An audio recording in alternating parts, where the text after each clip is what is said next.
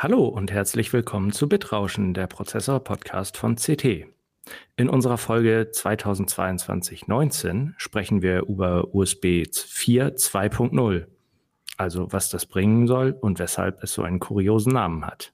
Bis gleich. CT Bitrauschen. Der Prozessor-Podcast vom Computermagazin CT. Moin, mein Name ist Carsten Spille. In dieser Ausgabe des Podcasts Bitrauschen spreche ich mit meinem Kollegen Christoph Windeck. Hallo Christoph. Ja, hallo Carsten. Moin. Ähm, vorab wollte ich noch schnell zwei Punkte in eigener Sache äh, anmerken. Ähm, zum einen einen sehr erfreulichen. Zum einen meldet nämlich unser äh, Podcast-Dienstleister Podigy, dass das Bitrauschen mittlerweile über 10.000 regelmäßige Hörer hat. Das freut uns sehr und wir bedanken uns auch ganz herzlich bei Ihnen, dass Sie uns äh, so fleißig zuhören und hoffen, dass Sie uns auch gern weiterempfehlen. Der zweite Punkt äh, betrifft eine interne CT-Angelegenheit. Und zwar suchen wir im Hardware-Ressort Verstärkung in Form eines technischen Assistenten oder einer technischen Assistentin. Wenn Sie sich bewerben möchten oder jemanden kennen, äh, schauen Sie doch einfach unter heise-gruppe.de-karriere oder melden sich direkt bei uns via bit-rauschen.ct.de. So, nun aber zum USB-Thema. Da gab es ja kürzlich eine tolle ähm, ja, Aufregermeldung, möchte ich nicht sagen, aber es war schon irgendwie lustig. Das Industriegremium USB.org hat kürzlich die Spezifikation USB 4 2.0 angekündigt, die eine Geschwindigkeit von 80 Gigabit pro Sekunde schaffen soll. Ähm, was ist, aus abgesehen vom lustigen Namen, denn daran so besonders, Christoph? Ja, vor allem ist der Name besonders bescheuert. Ähm, fangen wir mal mit der einfachen Sache an, mit der Geschwindigkeit. Also auch das ist so ein bisschen skurril, denn ähm, wir haben ja gerade im vergangenen CT-Heft äh, in der Ausgabe, ähm, was war das, die 19, superschnelles USB mit äh, 20 Gigabit Sekunde gemacht. Äh, wohl wissend, dass es eigentlich schon 40 Gigabit Sekunde gibt, aber es gibt halt noch gar keine Geräte, die diese 40 Gigabit Sekunde wirklich ausreizen. Im Grunde sind wir bei USB 3.2 Gen 2X2, das sage ich jetzt ähm, absichtlich so, an die Hörerinnen und Hörer bitte merken, USB 3.2 Gen 2X2, da kann man 20 Gigabit Sekunden mit übertragen und die schnellsten Geräte, die das so nutzen, sind ähm, einige wenige USB-SSDs. Äh, und man braucht auch noch, um das wirklich in der Praxis zu nutzen, ähm, eigentlich eine ultraschnelle SSD in seinem Gerät. Das hat ja gar nicht jeder. Ähm, und äh, viele Notebooks kennen das zum Beispiel gar nicht. Das heißt, äh, eigentlich ist die Spezifikation für 40 Gigabit pro Sekunde schon lange draußen. Man findet aber eigentlich gar keine Geräte, die das können. Und jetzt kommt noch 80 Gigabit hinterher und man fragt sich so ein bisschen, was ist denn eigentlich der Anlass? Das ist die eine Geschichte. Was aber noch viel behämmerter ist, ist dieses USB 4 2.0, ähm, genau. weil, diese, weil es diese ganze Namenskonvention bricht. Ja, wieso findest du das denn so verwirrend? Ich meine, USB 4 äh, war ja jetzt quasi schon altbekannt für uns äh, Bitrauscher. Ähm, USB 4 2.0 ist doch eigentlich eine logische Erweiterung. Ja, wenn man auch mit USB 1, USB 1 2.0 und so weiter angefangen hätte. Aber schau mal 25 Jahre zurück, da ging es los, da hieß es erstmal nur USB. Ähm, wie so oft, wenn dann so neue Techniken kommen, hat man damals, ähm, war das alt angekündigt, schon ein Jahr vorher, und man hat so gerätselt, was soll das denn werden? Das war ja noch die Zeit der seriellen und parallelen Schnittstellen und so. Und ähm, dann war USB am Anfang ja zunächst nicht so ein ähm, Riesenerfolg, hat sich dann aber doch zur sicherlich wohl bekanntesten Schnittstelle entwickelt. Das ist ja auch alles sehr schön, ist auch sehr erfolgreich. Und ähm, äh, es kam dann USB 2.0, also direkt so ein ganzer Versionsschritt. Und dann kam USB 3.0 vor mittlerweile über zehn Jahren.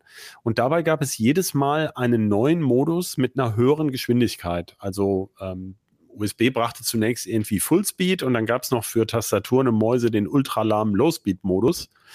Ähm, aber mit USB 2.0 kam dann Highspeed und mit USB 3.0 kam Superspeed. Also egal wie das jetzt genau heißt, aber man konnte irgendwie sich vorstellen, okay, da wird es irgendwie jetzt schneller und äh, es kommt dann so, ein, so eine neue, relativ einfache Versionsbezeichnung, denn ich meine, jetzt mal ganz, äh, also wir Nerds vielleicht unterscheiden dann vielleicht noch diese Nachkommastellen, aber wer im Markt draußen, also die allermeisten Leute, die einen Computer benutzen, tun das ja nicht, weil sie die Technik so toll finden, sondern weil sie einen brauchen.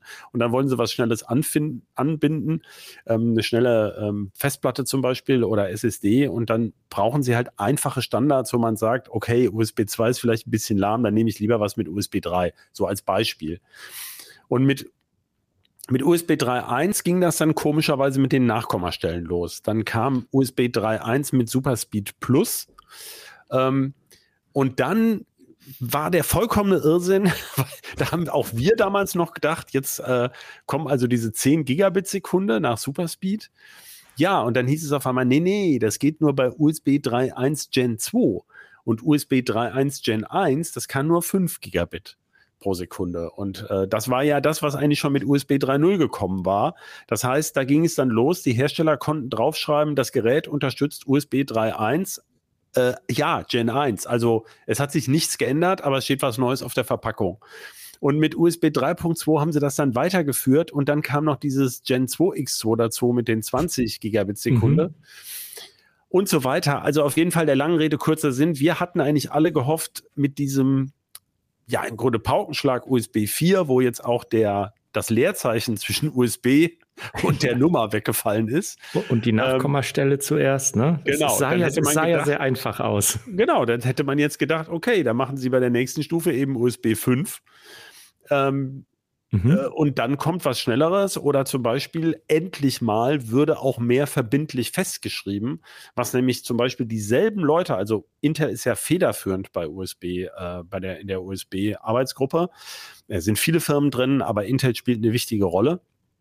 Und für ihr eigenes Verfahren, was sie zusammen mit Apple entwickelt haben, für Thunderbolt, da haben sie diese Einfachheit der Produktbezeichnung eben immer als großen Vorteil hochgehalten und haben gesagt, ja, bei Thunderbolt 3, da ist zum Beispiel äh, klar, dass das eben auch zum Beispiel ein Display Ausgang gleichzeitig haben muss. Und das haben sie für USB alles überhaupt nicht geschafft.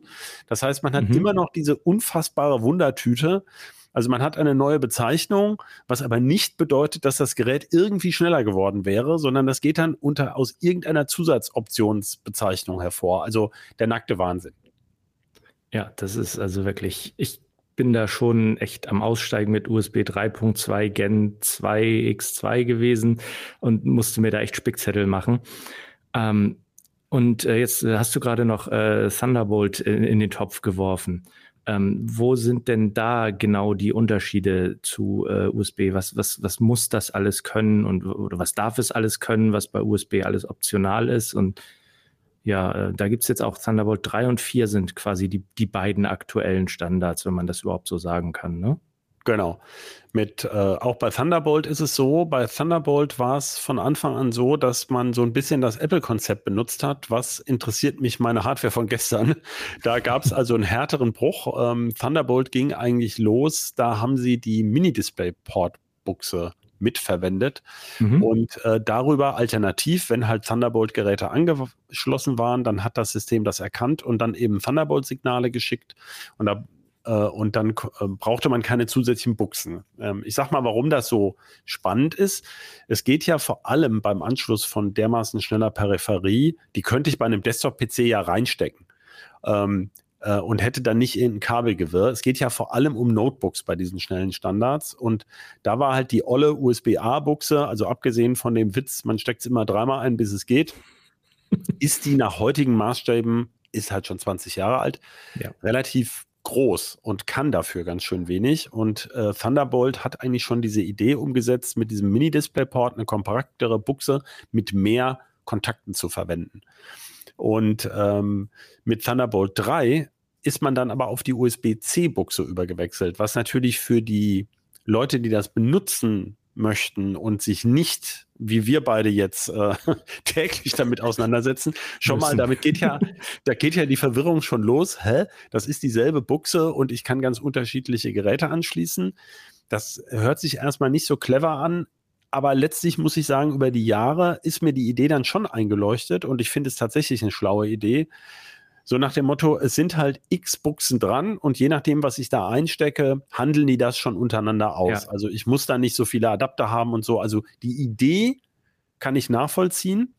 Und ähm, bei Thunderbolt ist es jetzt erstmal, also es benutzt genau dieselben USB-C-Buchsen und wenn da so ein kleines Blitzsymbol da dran ist, also mhm. also für Thunderbolt, ähm, Donner, was war es, Donnerschlag ne? oder Donnerbolzen, ja.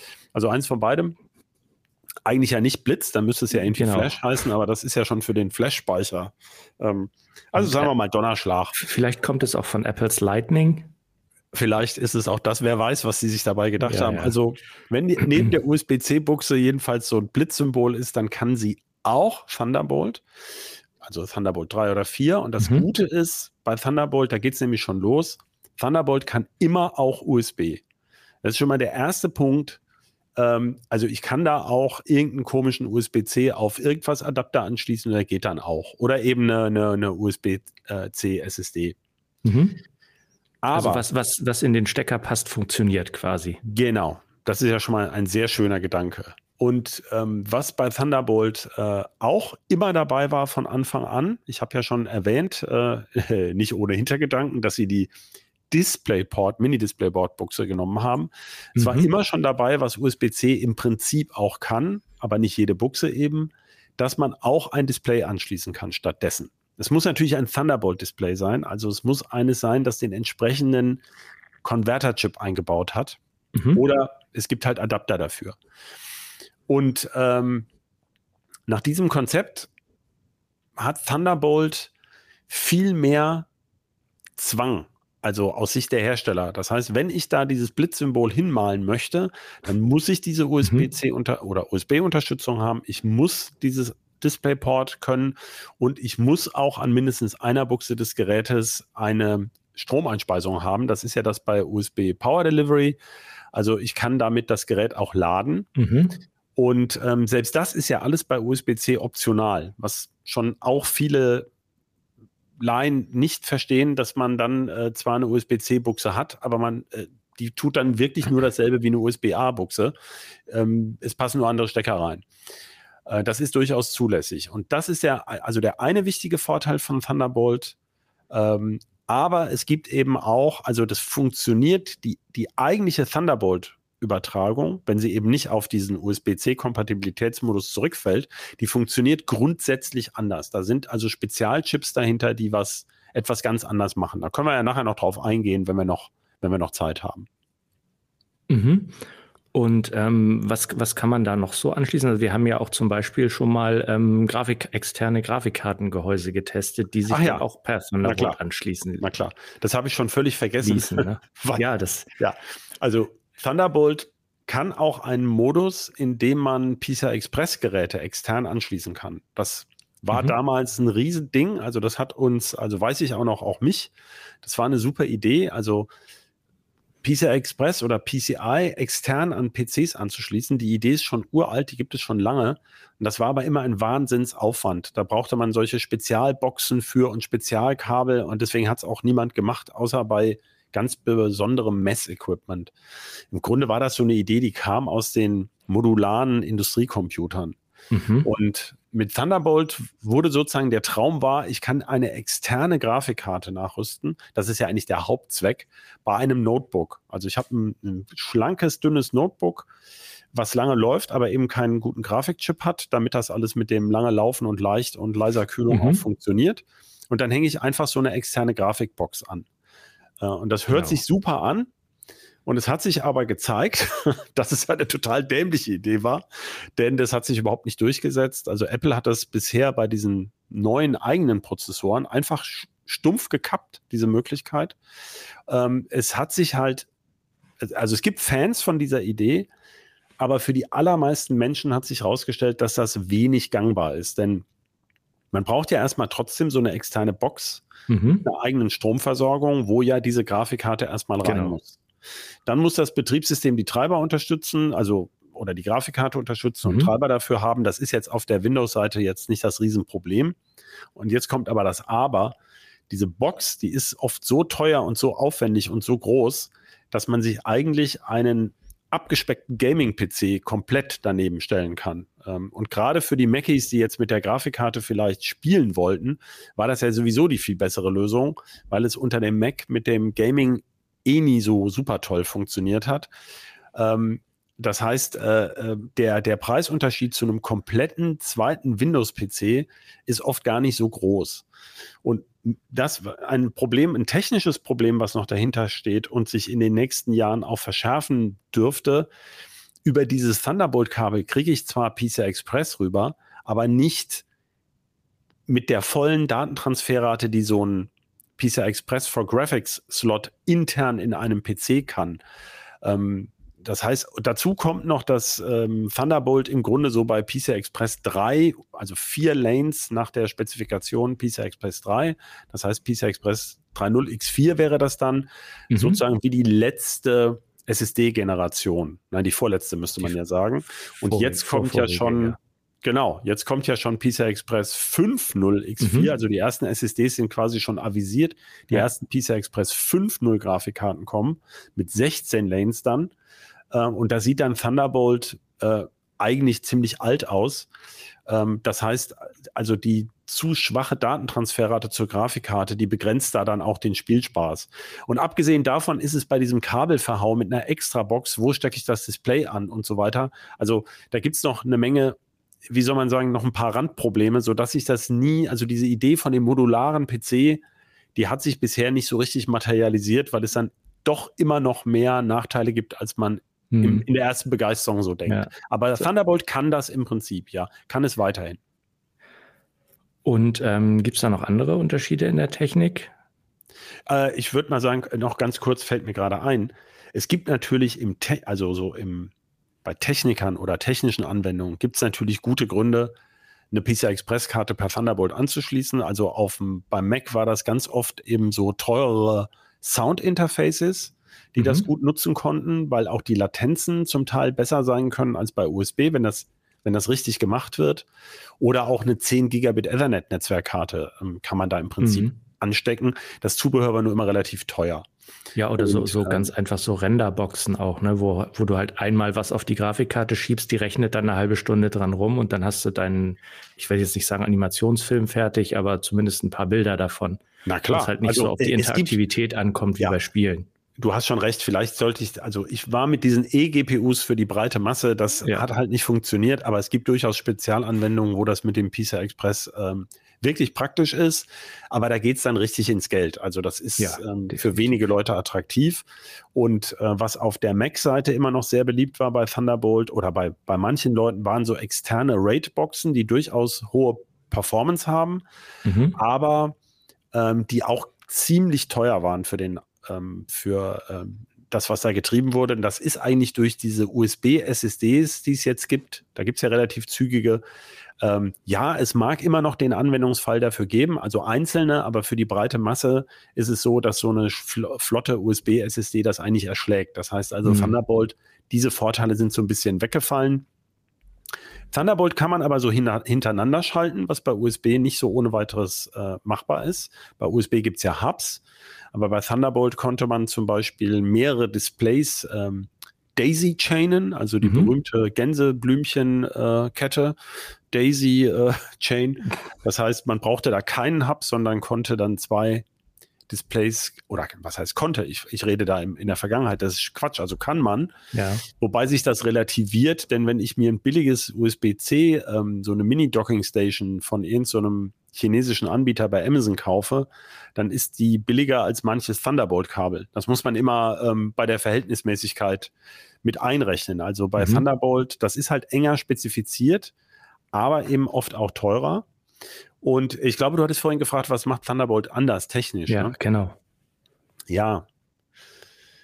Da, wie soll man das jetzt erklären, wenn man da nicht so drin steckt? Also, sagen wir mal so, bei, bei den ganzen USB-C-Verfahren, die können ja auch alternativ DisplayPort zum Beispiel. Mhm. Da werden dann richtig einzelne Datenleitungen umgewidmet. Das heißt, über die eine Datenleitung geht dann DisplayPort und über das, was dann übrig bleibt, geht noch ein bisschen USB drüber. Mhm, und das kann okay. dazu führen, wenn ich dann ein Display mit sehr hoher Auflösung habe, dass dann über das gleiche USB-C-Kabel nur noch lahmes USB hinten ankommt. Ja, ah, das okay. heißt, also die, die Bandbreite oder die, ja, die Bandbreite in dem Fall wird dann einem, einer, einer Geräteklasse fest zugeordnet sozusagen. Wenn ich sage, ich hänge da jetzt ein 4K 120 Hertz Display dran, das braucht so und so viel Gigabit, weil die Spezifikation das vorsieht, wird das quasi fest alloziert. Genau, weil, weil das einfach sozusagen auf Ebene der Anzahl der Strippen, die in dem Kabel mhm. drin sind, äh, nur segmentieren kann.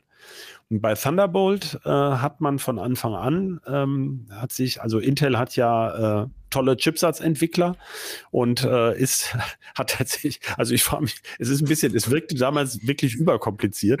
Mhm. Die haben sich ein paketbasiertes Verfahren ausgedacht. Also das ist wie eine spezialisierte Ethernet-Leitung für USB, DisplayPort und PCI Express Pakete. Das heißt, der, der Chip äh, du brauchst auf beiden Seiten einen Wandlerchip. Du musst mhm. ja natürlich logischerweise, also wenn du per, per USB-C oder Thunderbolt was übertragen möchtest, dann muss das der Host natürlich auch können und die Peripherie. Also das ja, ist klar. ja erstmal die erste Vorhersa äh, Voraussetzung. Das heißt, um überhaupt ein DisplayPort-Signal rausliefern zu können aus deinem Notebook, muss da drin natürlich erstmal ein Grafikchip stecken und so. Der liefert also dieses Signal.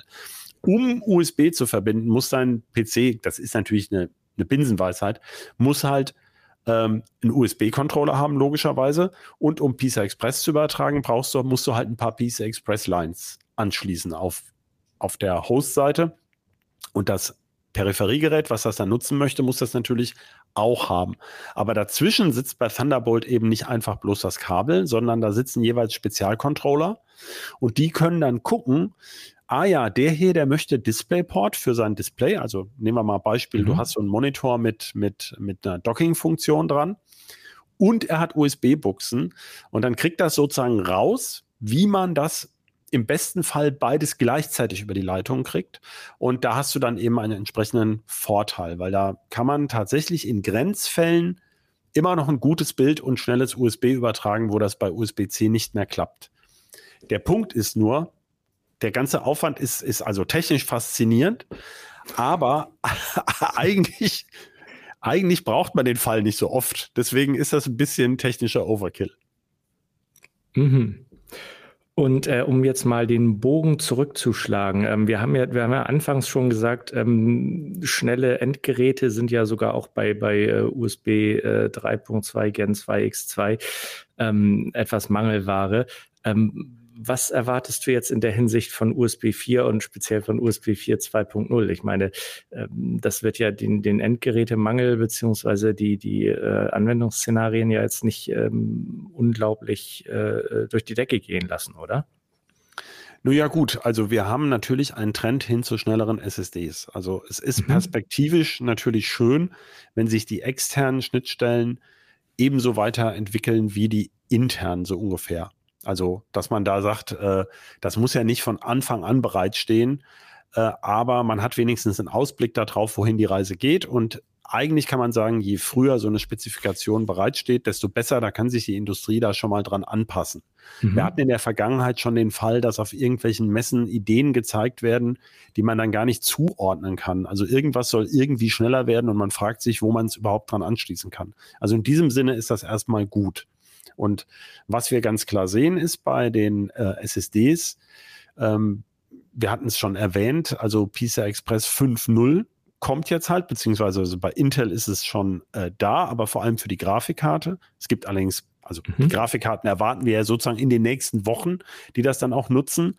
Und bei AMD mit der neuen Plattform AM5 ist ja jetzt schon alles angekündigt. Da soll auch auf den teuren Boards auf jeden Fall ein M2-Anschluss kommen für PISA Express 5.0 SSDs. Mhm.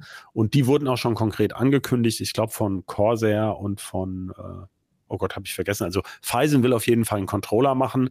Das sieht mhm. alles gut aus. Da sollen dann bis zu 10 Gigabyte Sekunde oder sogar 12 oder sowas rübergehen. Also wirklich sehr beeindruckend. Und die, wenn diese SSDs dann mal im Markt sind, die werden wohl am Anfang, schätzt man, relativ stromdurstig sein. Insofern ist das jetzt noch nicht so richtig so, dass man da als nächstes schon die USB 4.2.0 SSDs erwarten würde, weil die werden dann, die, die werden dann ziemlich warm. Aber im Prinzip wird natürlich diese ganze Flash-Technik und diese PCI Express, beziehungsweise, ja, also die Controller für die SSDs, die werden immer schneller und dann kommen eben sicherlich auch ähm, PCI Express, äh, Entschuldigung, USB 4.2.0 SSDs, die dann diese 80 Gigabit Sekunde, was ist denn das umgerechnet ungefähr, ja, ne, 8 Gigabyte Sekunde oder sowas in der Größenordnung dann äh, auch liefern können. Ja, rechnerisch 10, ne? Und abzüglich Transport, Overhead genau. und also weiter, ja, ja. kommen wir wohl, wohl bei 8 vielleicht real raus. Genau, aber das wäre ja für eine externe mhm. Anbindung schon ganz beeindruckend. Also das ist schon, ja, definitiv. ist ja nichts Schlechtes dran sozusagen. Nein, aber auf keinen Fall. Außer diesen SSDs, was fällt einem da ein? Also USB, ähm, äh Quatsch, Ethernet mit 10 Gigabit, ne, das schafft 1 Gigabyte Sekunde. Und das haben ja kaum Leute zu Hause. Also, ja, ähm, das, ist, das ist immer das große Problem, dass da auch die, die, die Gegenstellen für alles Mögliche genau. äh, entsprechend da sein müssten. Ne? Genau. Ähm, wir, die Spezifikation ist ja noch gar nicht draußen mit dem USB 4.2.0, also die soll jetzt erst erscheinen und äh, unsere Hoffnung wäre ja, dass sie ein bisschen mehr Zwang ausüben auf die Gerätehersteller, dass man sagt, da muss dann, also wir haben ja jetzt die skurrile Situation, ähm, USB 4 kann ja im Prinzip 40 Gigabit Sekunde. Aber es nutzt dafür eigentlich Thunderbolt oder eine superschnelle USB-Version. Ist beides zulässig. Mhm. Und ähm, wir haben ja schon erwähnt, wir haben gerade die Geräte mit 20 Gigabit Sekunde, die also unstrittig noch USB 3.2 Gen 2 X2 nutzen, weil es mit USB 4 noch nichts gefunden haben, verwenden. Und du könntest also jetzt, wenn du heute ein USB 4, einen PC mit USB 4 kaufst, also gibt es bereits, es gibt jetzt die genau. ersten Notebooks von, von mit Intel-Technik, die das können. Ähm, Apple kann es ja interessanterweise nicht. Die können sozusagen ähm, äh, Thunderbolt 3 und oder sagen Sie doch USB 4? Ich weiß gar nicht, wie es ist. Sie können nicht USB, Sie können nicht Thunderbolt 4. Sie können genau. Doch Apple sagt auch, wir können USB 4, aber mit Thunderbolt 3. Und äh, dabei fällt aber hinten runter, dass dann möglicherweise dein USB 4 Host diese Geräte, die es jetzt gibt, mit 20 Gigabit Sekunde nur mit 10 Gigabit Sekunde anspinden kann, weil dieser 20 Gigabit Sekunden Modus gar nicht ver verpflichtend ist. Also das wäre sehr schön, wenn das jetzt in der Spezifikation für USB 4.2.0 dann drin wäre, dass bitte auch alles, was bisher spezifiziert ist, auch unterstützt werden muss. Das würde sehr helfen. Also das wäre eine schöne Sache. Also das da wäre ich etwas versöhnt eine, damit. Dass es nur eine, eine Maximalanforderung gibt und ähm, ja, wenn man das Logo sich auf, aufs Produkt kleben will, dass dann alles mit drin sein muss. Genau.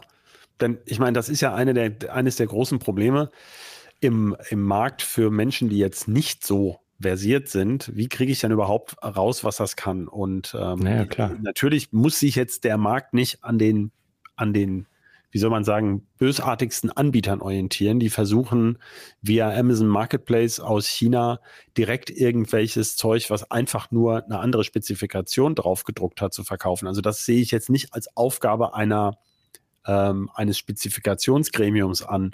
Aber es wäre natürlich trotzdem schön, für Klarheit zu sorgen, ähm, denn vieles funktioniert ja erstaunlich gut im Markt. Äh, das sagt ja zum Beispiel unser Kollege Rudi immer wieder bei den Druckern mit diesen ISO-Normseiten. Ähm, vieles funktioniert ja über den Abmahndruck. Also, dass man sagt, hey, du hast diese Spezifikation draufgeschrieben, und dann mhm. kommt ein Konkurrent und sagt, ich messe das mal nach oder ich beauftrage ein Labor damit. Und wenn das nicht stimmt, dann sage ich, das darfst du dann da auch nicht draufschreiben. Und ähm, das wäre ja genau das, womit man bei USB, ähm, was weiß ich, vier oder fünf, den Zwang auch erhöhen könnte, dass man sagt, ja, das ist ja eigentlich irreführende Werbung. Ne? Also ich schreibe ja. da irgendwas drauf, wo der, ja, und bisher ist es so, dass man sagt, ja, wenn die USB, ähm, USB-Org, also das Industriegremium, das aber für zulässig erachtet, dass man USB 4 draufschreiben darf, aber USB 3.2 Gen 2 X2 nicht unterstützen muss, dann gibt, dann kann man natürlich auch wirklich nichts dagegen machen. Das, da liegt eigentlich der Hebel, wie das besser werden könnte. Hm.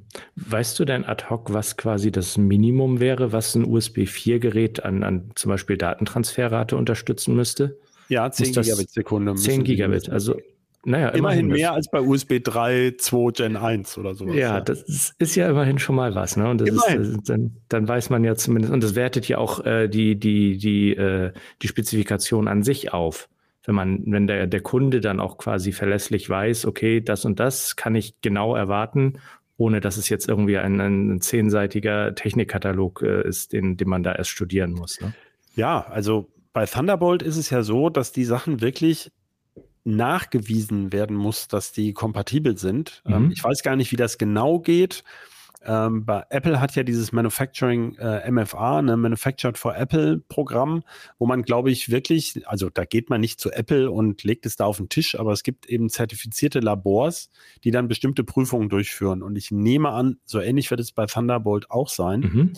Ähm, und äh, ich verstehe aber schon, warum man das bei USB weglässt. Denn äh, das, was ja USB so unglaublich erfolgreich gemacht hat, ist ja auch dieses Sammelsurium von schrägen Adaptern, äh, wie sagen wir immer, von USB auf Gardena oder sowas genau. bis zur Gartenbewässerung. Ähm, was natürlich was es dazu geführt hat, dass es nicht mehr wegzudenken ist. Und damit, mhm. wenn man jetzt strenge Zertifizierung einführen würde, dann würde man natürlich viel von dieser Kreativität, die ja zugegebenermaßen auch manchmal ein bisschen irrsinnig ist, manchmal ähm, schon, würde ja. aber wegfallen. Und wenn ich jetzt mal, also ich möchte keine Werbung dafür machen, aber wenn ich an die Firmen, so Firmen denke wie Anker, da so eine, so ein Amazon-Brand, und ähm, was es noch? Orkey zum Beispiel, auch bei den USB-Netzteilen.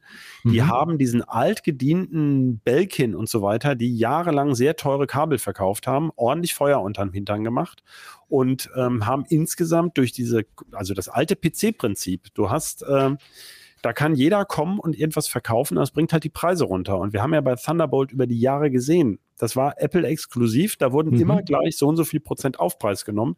Da hat sich das entsprechend nicht ver verbreitet.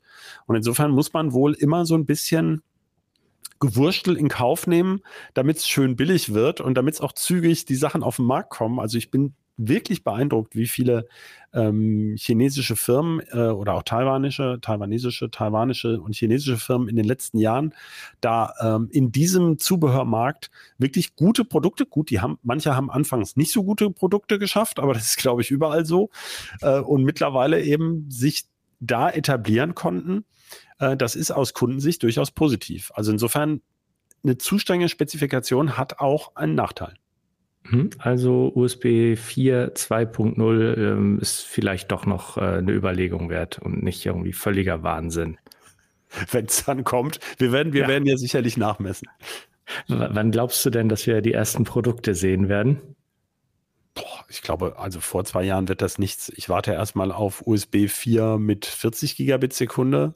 Ja. Und also auf wirklich echte USB 4 Produkte, die also nicht diesen Thunderbolt-Umweg nehmen. Äh, man, man kann also unter dem Dach von USB 4 mit dem Thunderbolt 3 Transfermodus äh, und so arbeiten. Also kann man diese Geschwindigkeit erreichen. Das ist auch zulässig. Mhm. Und das können die Gegenstellen im Moment auch. Äh, und da haben wir so die ersten zwei, drei Geräte gesehen jetzt. Äh, auch, aber da schon zum Beispiel schon wieder mit Kompatibilitätsproblemen. Und ähm, 40 äh, Gigabit haben wir noch gar nicht gesehen. Das heißt, äh, wenn wir die jetzt im Moment nicht haben und angesichts der Bauteileknappheit, also da fehlt es wahrscheinlich auch an Controllern, wird das vermutlich erst nächstes Jahr was. Dann wird also USB 4.2.0 dann wahrscheinlich erst übernächstes Jahr was. Also vor 2024 erwarte ich da eigentlich wenig. Wunderbar. Dann äh, sprechen wir uns in knapp zwei Jahren nochmal wieder und schauen mal, was es dann alles an USB 4 2.0 gibt und wie lame und alt wir das dann schon finden, weil es dann schon USB 4 3.7 gibt oder sowas. Na klar. Ja, dann äh, vielen Dank, Christoph, an dich und äh, auch an unseren Producer Shahin und vor allem natürlich auch an unsere, wie wir gehört haben, über 10.000 Zuhörerinnen und Zuhörer. Vielen Dank an Sie alle.